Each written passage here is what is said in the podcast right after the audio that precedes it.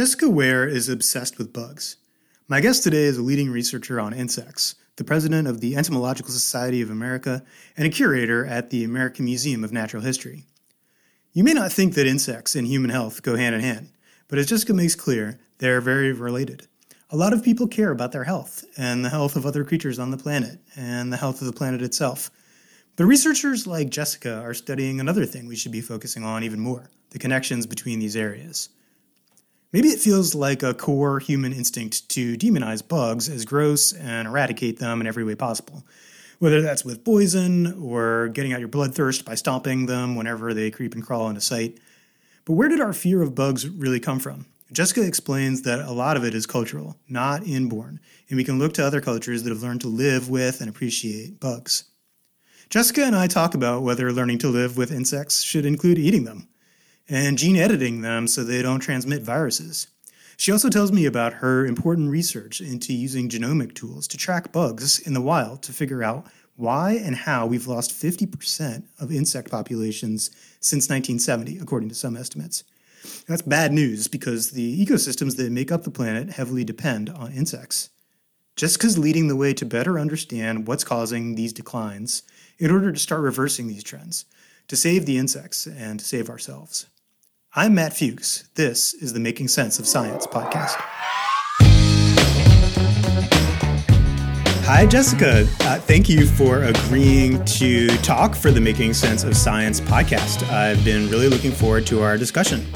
Thanks for having me. I'm excited to be here. I also wanted to thank you for your contribution to an article by the writer Susan Kreimer that will be appearing in a special magazine issue that I'm putting together with the Aspen Institute. And I'll put in a little plug for the magazine. It comes out on May 26th, featuring the work of incredible experts uh, such as yourself. That article by Susan in the magazine showcased your uh, fascinating work at the intersection of these overlapping dilemmas of climate change and infectious disease, which is the overall focus of the magazine. Uh, but that article doesn't get into your background, and I, would love to hear how you got into this work. It'd be great if you could share with the audience how you became an entomologist and why you became so passionate about the field. Uh, that's a good question. Um, well, I mean, I certainly didn't know any entomologists growing up. I didn't know that that was a job, so it wasn't like a goal to become an entomologist by any means. But when I went to uh, university, I was going to study marine biology, and I was taking classes about things without backbones, invertebrates. Um, and it was in those classes that I learned that there were more insects on Earth than there was anything else. Um, and I had, you know, kind of got inspired to take some entomology classes. And I can remember my entomology professor saying something like, if, if aliens were to land on the planet and they went to the most abundant taxon on Earth, it would probably be ants. and I thought, my goodness, why have I spent my whole life not looking at ants?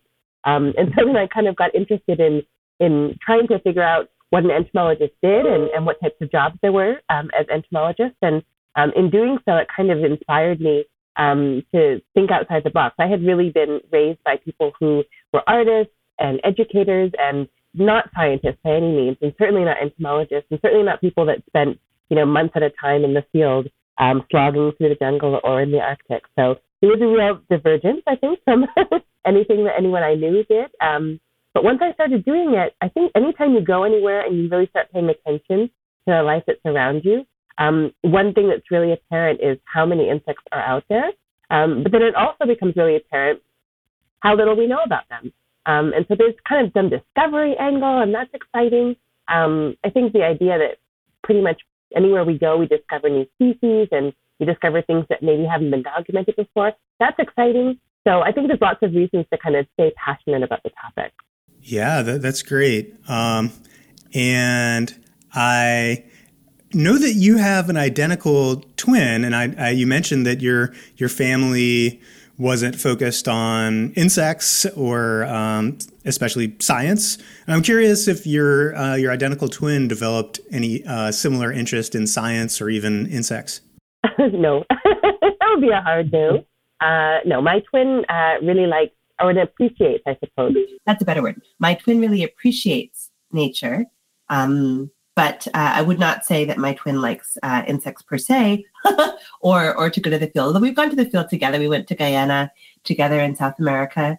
Um, and I can remember, uh, you know, my twin's name is Cyrus, and Cyrus was looking at this insect and said, "This is the most beautiful insect I've ever seen." And kind of his, you know, his head reached out slowly, just about to touch this insect, and I had to say, "Wait a minute, that's a kissing bug. That's an assassin bug. It, it carries Chagas." Um, so there's definitely like a different level of, of appreciation, I think. Cyrus finds all insects beautiful, pests or otherwise. Yeah. Well, that's uh, that'll be a good segue to some of my questions later on about some of the uh, ways that we control pests and maybe some ways that we could be more mindful of the, the welfare of, of insects. But, um, you know, I, before we get into that, I, I have sort of a, uh, a personal interest in the next question uh, which is about people eating insects. And I have read a lot. I think people hear a lot about insects being a great source of lean protein.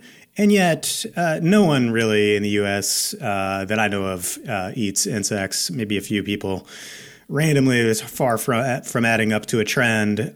What do you think makes uh, people so reluctant about eating uh, to eat insects? And uh, what, is there anything that we could do to address people's reluctance, or is this just sort of an inborn thing that people have an aversion to?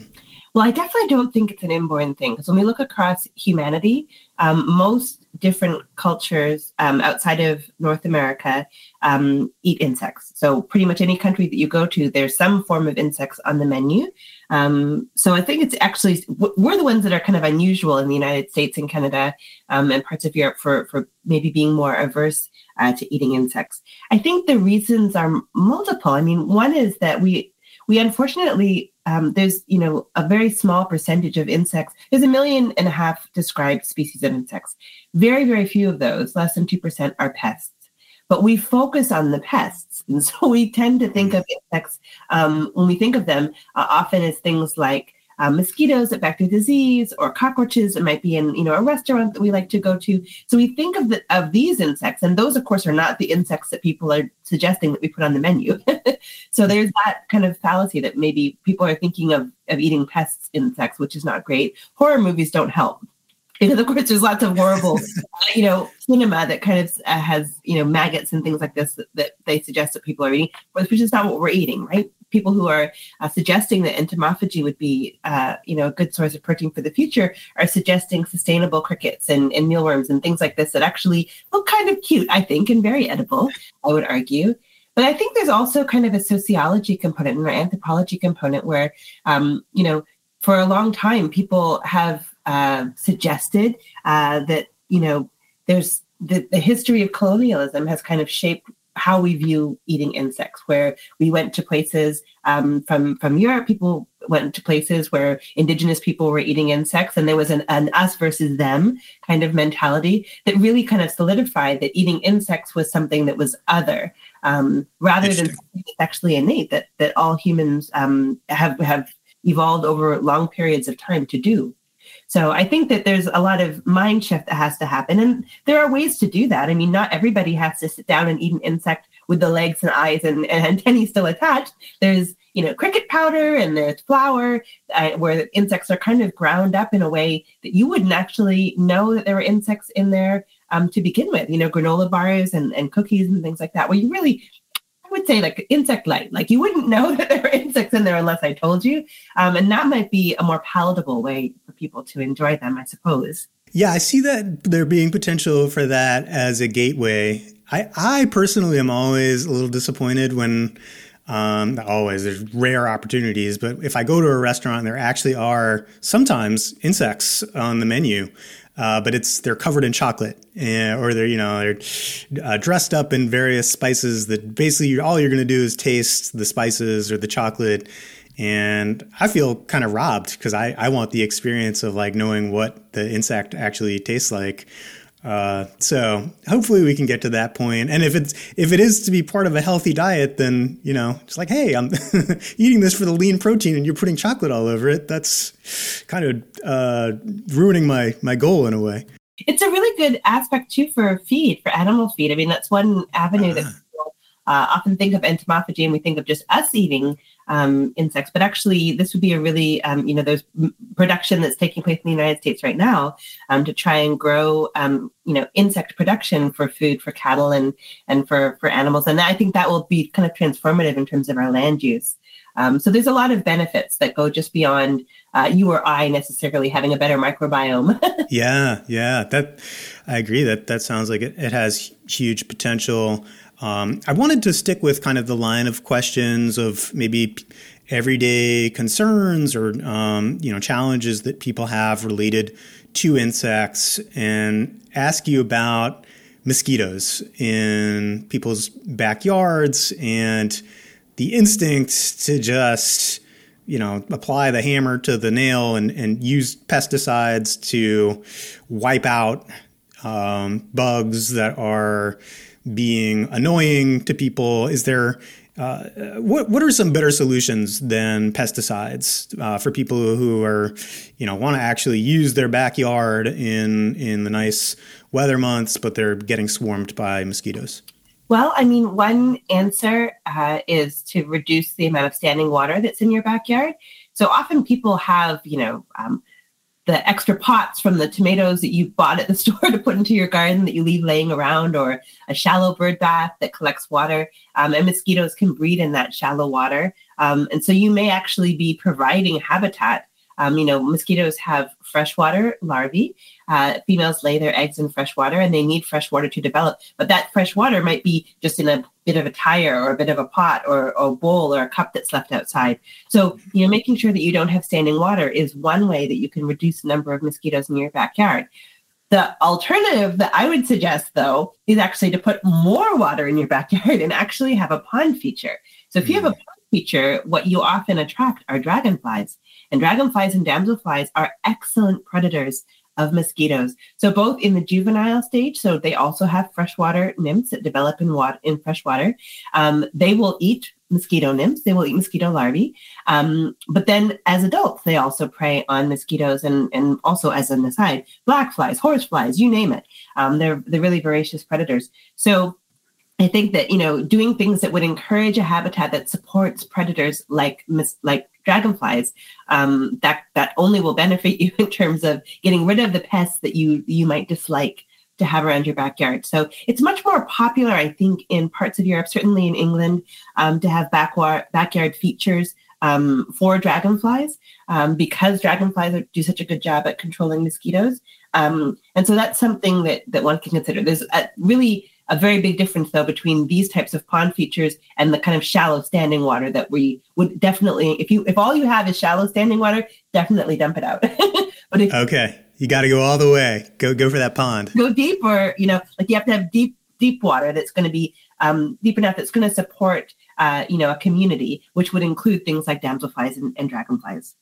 Is that throughout the U.S. that if, if you have a pool of, of a deep pool of water, pond of water in your in your property that it will attract dragonflies, or is that only in some parts of the U.S.? Well, actually, dragonflies and damselflies are really abundant across the United States. So, pretty much anywhere that you are, whether you're in the desert of Arizona um, or in urban uh, Manhattan, if you have water of a certain depth, you will attract dragonflies and damselflies. Even in the urban part of New Jersey, where I live, um, we have 188 species um, that, are in our state alone. Um, right there's definitely uh, you know if you if you build it they will come. Okay. All right. I like that. Um and what are maybe like two or three of the best backyard plantings to support insects for a healthier ecosystem? Ah uh, well that's a good question. I mean one one thing that many would say is we are overly reliant on um, green lawns. So having pristine yeah perfect lawns uh, is a symbol of stature. Uh, and that dates back to you know historical times when people who didn't have to use their land for agriculture were considered to be you know wealthy and, and prestige uh, was mm-hmm. associated mm-hmm. with that. Um, and in the colonies here in the United States, you know that that kind of there was extreme examples of of how lawns uh, you know represented a certain um, type of wealth. So we love lawns, right? Humans love having these green manicured lawns, and that not that doesn't necessarily help insects. So one very easy thing you could do is kind of lessen your reliance on having a perfectly green lawn without dandelions, without clovers, because all of those tiny things which we might consider to be weeds or blemishes on a perfectly green lawn, that's actually great food and habitat. Having a variety of, of plants is is key. Mm-hmm. Monoculture is is less likely to support a rich and spe- you know species rich habitat. So um, if you want to have a variety of insects, and that means all different uh, levels of the food web. So um, from things that are prey items, things that are predators. Um, we call those trophic levels. If you want to have a variety of trophic levels, a really active community, you need to have a variety of habitats. You need to have what we call heterogeneity or a mixture of different kinds of plants, different heights, um, grasses and flowering plants. Um, you need to have shade. You need to have bits of wood um, for decomposers. Um, so you need to have a variety. So I wouldn't necessarily say that there's one plant in particular that you should go for because maybe you love coneflowers, maybe you love sunflowers, maybe maybe there's certain flowers that you love. Plant what you love, but just don't plant one kind. You know, plant a variety of things, um, and you'll bring a variety of insects. Okay. I'm, lo- I'm looking out at my my flat green lawn and I'm thinking about I, I got some work to do to uh, be be nicer to the uh, the, the, insects and um, you know maybe these perfect green lawns that have become sort of typical are one of the drivers. Uh, maybe I, I, think there are a few drivers of the declines in insect populations that we've seen since the 1970s. Uh, could you talk about that phenomenon and what, what you see as the fundamental drivers of those declines? Sure. Um, so, I mean, we are facing a, a period where the we normally have a background rate of extinction. You know, species uh, uh as all life dies, you know, all species eventually go extinct, but the length of time that a species exists on the planet varies. Um, so there is this kind of background rate of extinction that we have witnessed uh, through the fossil record for, for millions of years.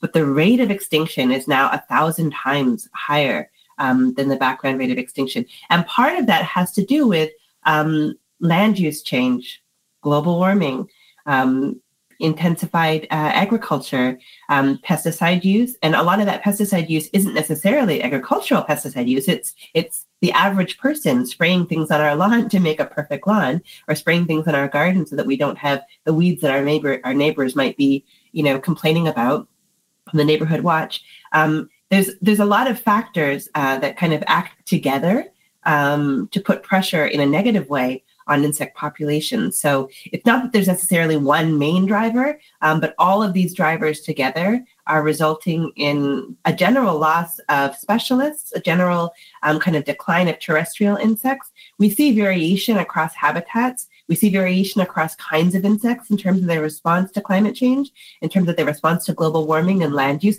Some insects really like the changes that we've made to, to land, and others really um, can't survive. So there's not one um, solution, probably, uh, for this problem because there are so many different kinds of insects, and each one has their own unique um, kind of niche space, their own unique habitat that um, that uh, that they're adapted to. So it's a very complicated problem. Um, one thing that's really tricky is that we don't have a lot of data for most of the species. So we've we've recently seen studies um, that have been published, certainly in the last five years, talking about changes in biomass. There was a landmark study that was done in Germany that kind of looked at the total biomass of insects over a multi-year period. Um, but each of these studies that have come out have been kind of short vignettes, these little snapshots about a particular region, particular point in time. But in general, across the majority of insects that are, that exist, uh, we know very little about what their population sizes are. We know very little about their total geographic range and if their ranges have shifted.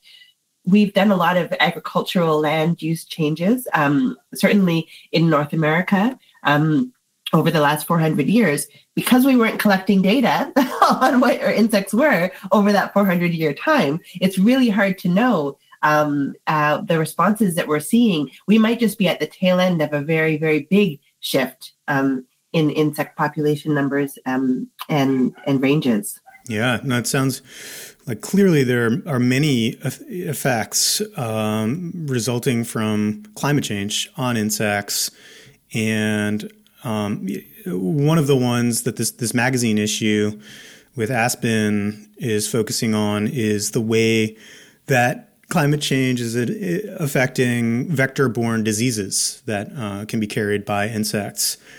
So, uh, can you can you talk about that as well, and sort of like some of these land use changes, and um, you know, people being in places that they weren't uh, before, and uh, combined maybe with you know mosquitoes and other insects going into other areas of the world that they haven't been in in the past in response to these warming temperatures.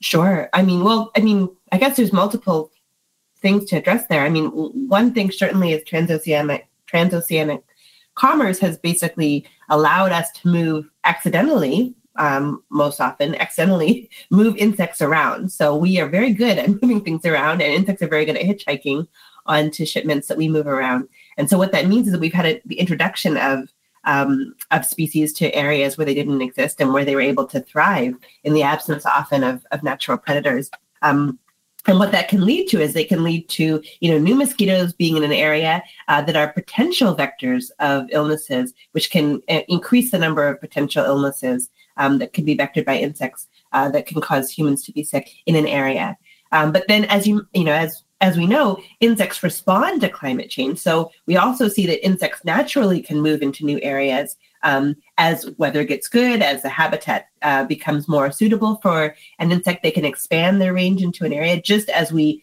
we can imagine insects contracting their range and actually going extinct from an area. So too can insects move into an area and inhabit areas um, where they didn't used to exist, um, and that can bring potential vectors for for disease. Um, as we see, you know, more extreme weather events and flooding, um, often that can lead to massive swarms of, of mosquitoes and, and, and kind of uh, huge emergences of flies.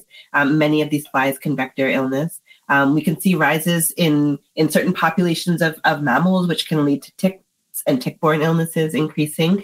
Um, and then certainly across the world, what we notice is that as we have this kind of never-ending quest for, I suppose, wealth at the expense of the environment. you know, we're we're uh, you know exacerbating deforestation and and mining and what have you. And in doing so, humans are becoming more frequently in contact with animals that they didn't usually um, become in frequent contact with. And that increases our risk of exposure to illnesses that some of these animals might be carrying um, that then can jump to humans. So there's a lot of, I think, disease management and vector um, illness management that is really intimately tied uh, to the problem of climate change, um, whether that's weather, whether that's um, the, the activities that humans um, are undertaking that are kind of exacerbating climate change, they also kind of exacerbate the movement of species um, around and our exposure to, to illness.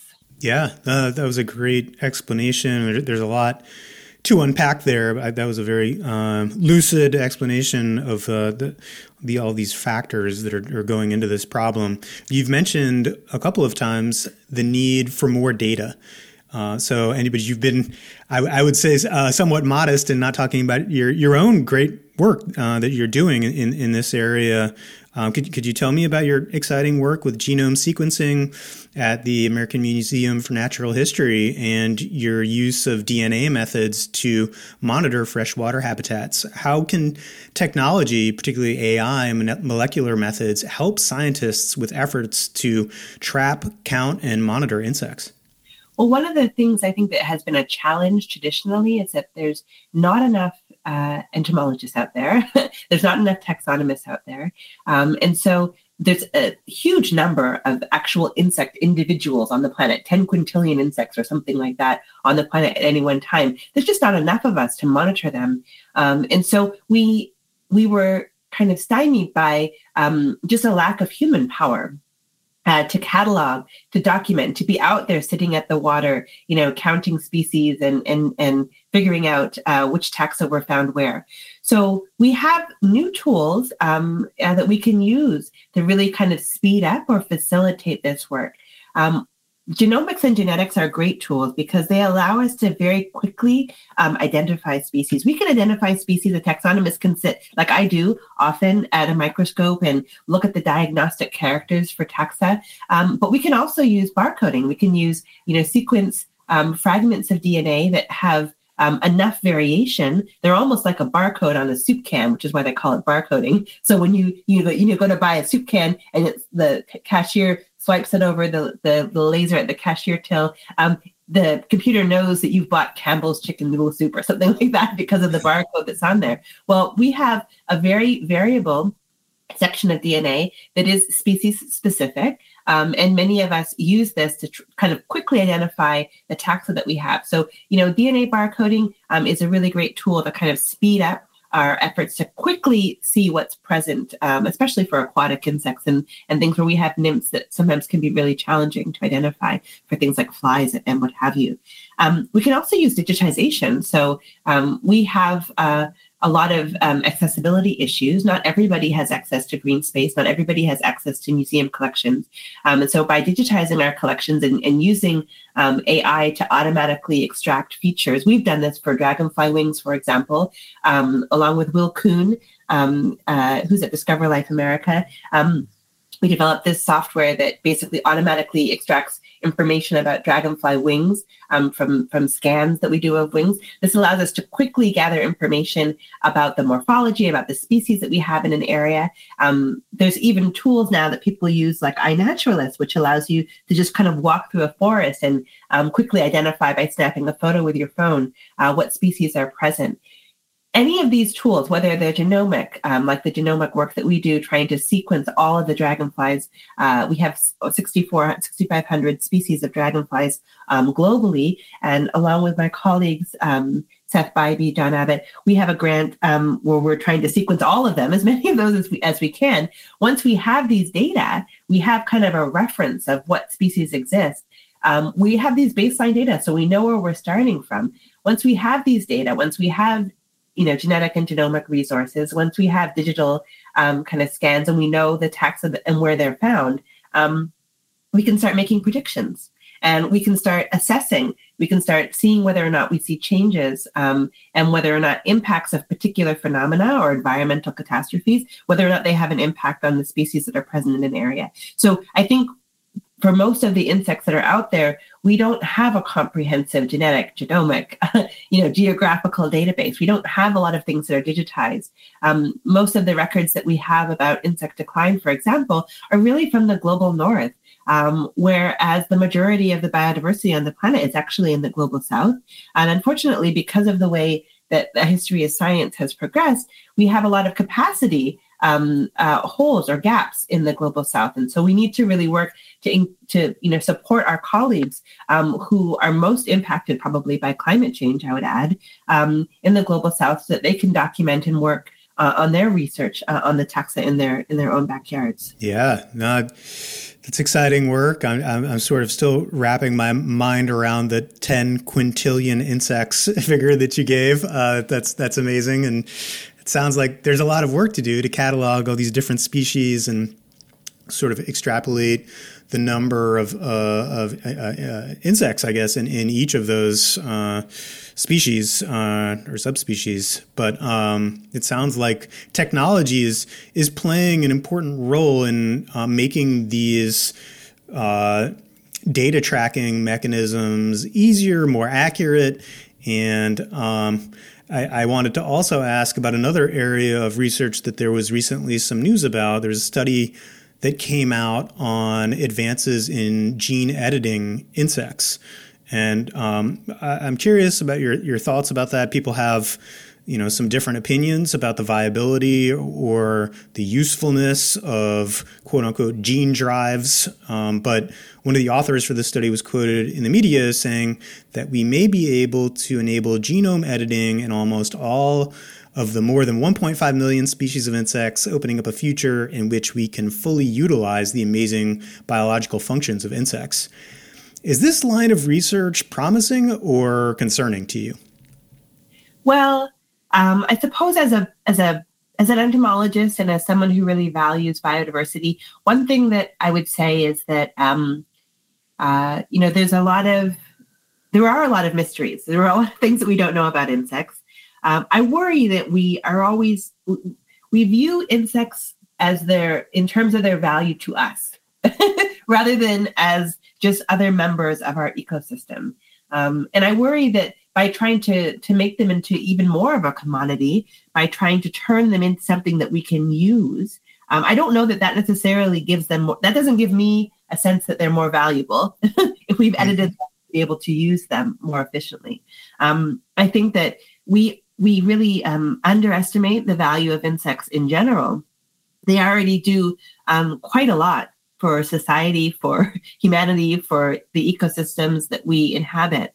Um, and I don't know that we need, we quote unquote need them to do more for us. You know, $518 billion worth of pollinator services. They're excellent decomposers. They shape the ecosystem as, as we know it. Um, I think that they've been around for a lot longer than we have, 400 million years. Um, it seems like um, it seems like a risky prospect, to be honest, to try and um, to try and modify insects, especially when we, I mean, evolution is naturally occurring. Um, there's always mutations that are occurring. There's, they're doing their own sort of, you know, gene uh, variation uh, that occurs from generation to generation. Um, I don't know that we necessarily need to to hasten to hasten um, changes to insects. I think that a good investment would be to study them, to preserve the habitat that they that they need to survive, um, and to really change our, our point of view uh, about what the roles of insects are, um, rather than them being something for us to use. maybe they're they are just to exist as members of of, of Earth's ecosystems. Yeah, that that's a very responsive to um, that that quote by that that author, and he, he is talking about utilizing the the functions of insects. Um, and I'm with you right there on uh, you know there, there's a lot of risk in going going into the genome and playing around with it. Um, just a, a, little bit of devil's advocate, you know, in keeping in mind these increasing interactions with insects that might be carrying vector-borne illnesses. I guess one of the potential applications of gene editing could be to make them less hospitable hosts to some of these vector borne illnesses? Uh, do you see uh, any again i'm totally with you on the um, everything they're doing for our ecosystems they're already doing a lot for us but maybe is gene editing a potential uh, technology to ensure that if we're having or help ensure if we're having more of these interactions they're not going to be um, uh, giving us these uh, vector-borne illnesses well, yes, I mean, definitely. I think that um, when it comes to, to I mean, humans have already done this. We've already uh, kind of manipulated mosquitoes and, and other, um, you know, vectors of malaria, dengue, yellow fever, chikungunya, um, and, you know, releasing sterile males. I mean, we, we have modified uh, the way that insects interact in their natural environment um, to try and benefit uh, humans and prevent uh, the spread of human disease. And we are in this ever um, existing perhaps battle, you know, between um, preventing uh, uh, loss of food security because we compete for the same resources, which is our crops, and mm-hmm. prevent, um, you know, vector-borne illnesses from from causing death.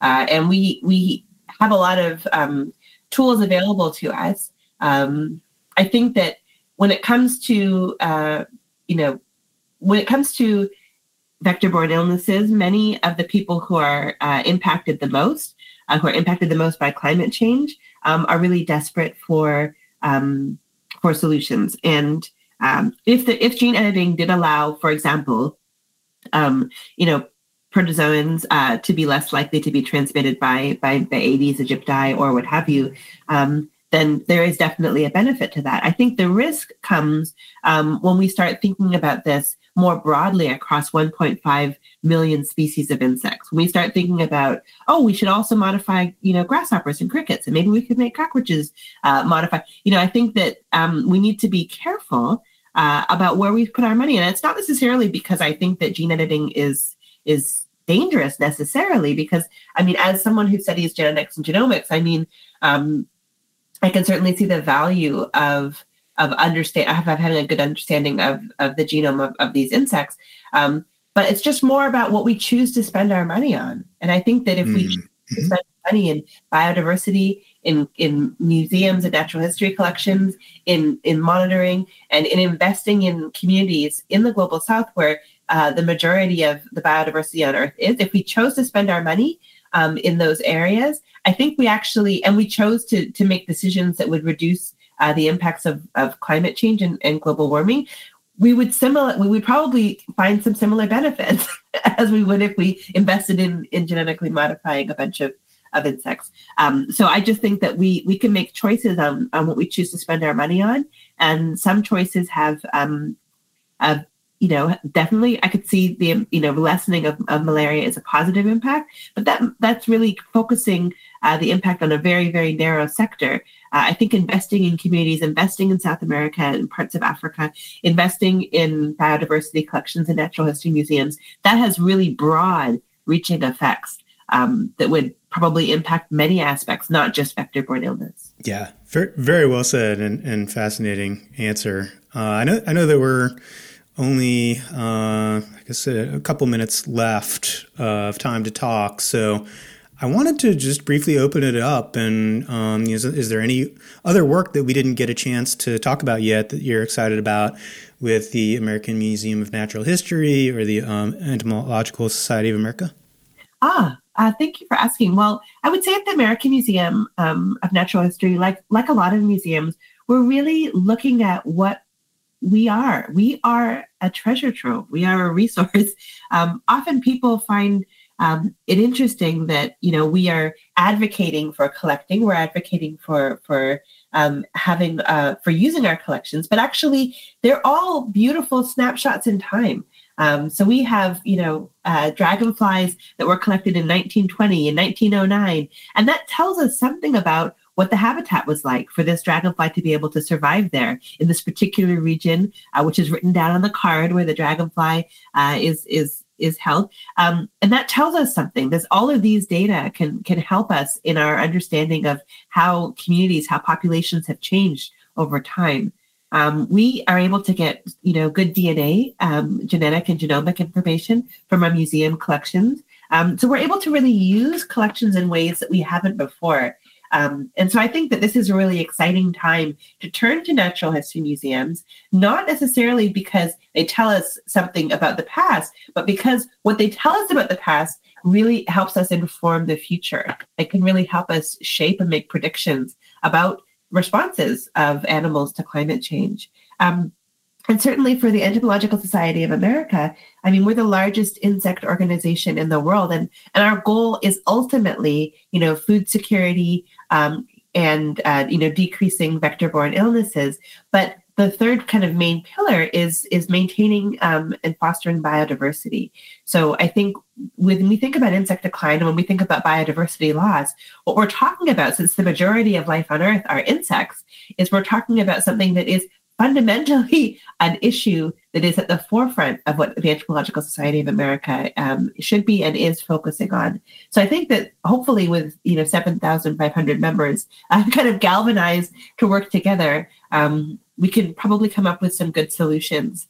Um, you know, insects, uh, as I mentioned, they've been around for a lot longer than we have, and we really have um, just only started to scratch the surface of understanding very much about the majority of these taxa. So it really, I think this is a good time to go out in your backyard, look at the insects that you have out there, uh, go to your natural history museums, look at the insects that they have there, um, and really kind of change our perspective.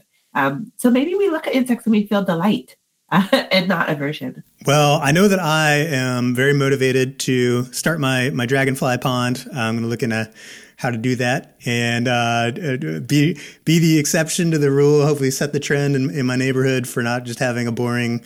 Uh, flat green lawn, and uh, I'm also motivated to uh, get back into eating insects. I don't care what my friends and family make fun of me. I'm, uh, it's another trend that I'll try to try to try to start. Uh, Jessica, I'm very grateful for this conversation and the fascinating and important work that you're doing and uh, I wish you all the best with it. I'm very excited to, to feature feature you on this podcast and in in the magazine issue that's going to be coming out later this month. So thank you for sharing your thoughts and work with me for the Leaps.org podcast. Thank you so much. Thanks for having me. Thanks for the chance to chat. Thanks for listening to the Making Sense of Science podcast. If you like the show and you want to hear more from the best thinkers of our time to help make sense of the latest health innovations and their impact on our rapidly changing world, please hit the follow button. And in the meantime, please visit our online magazine at leaps.org, where you can read in depth articles examining health breakthroughs through the lens of rational optimism. Enjoy the leaps.org platform, and I hope you take care until next time.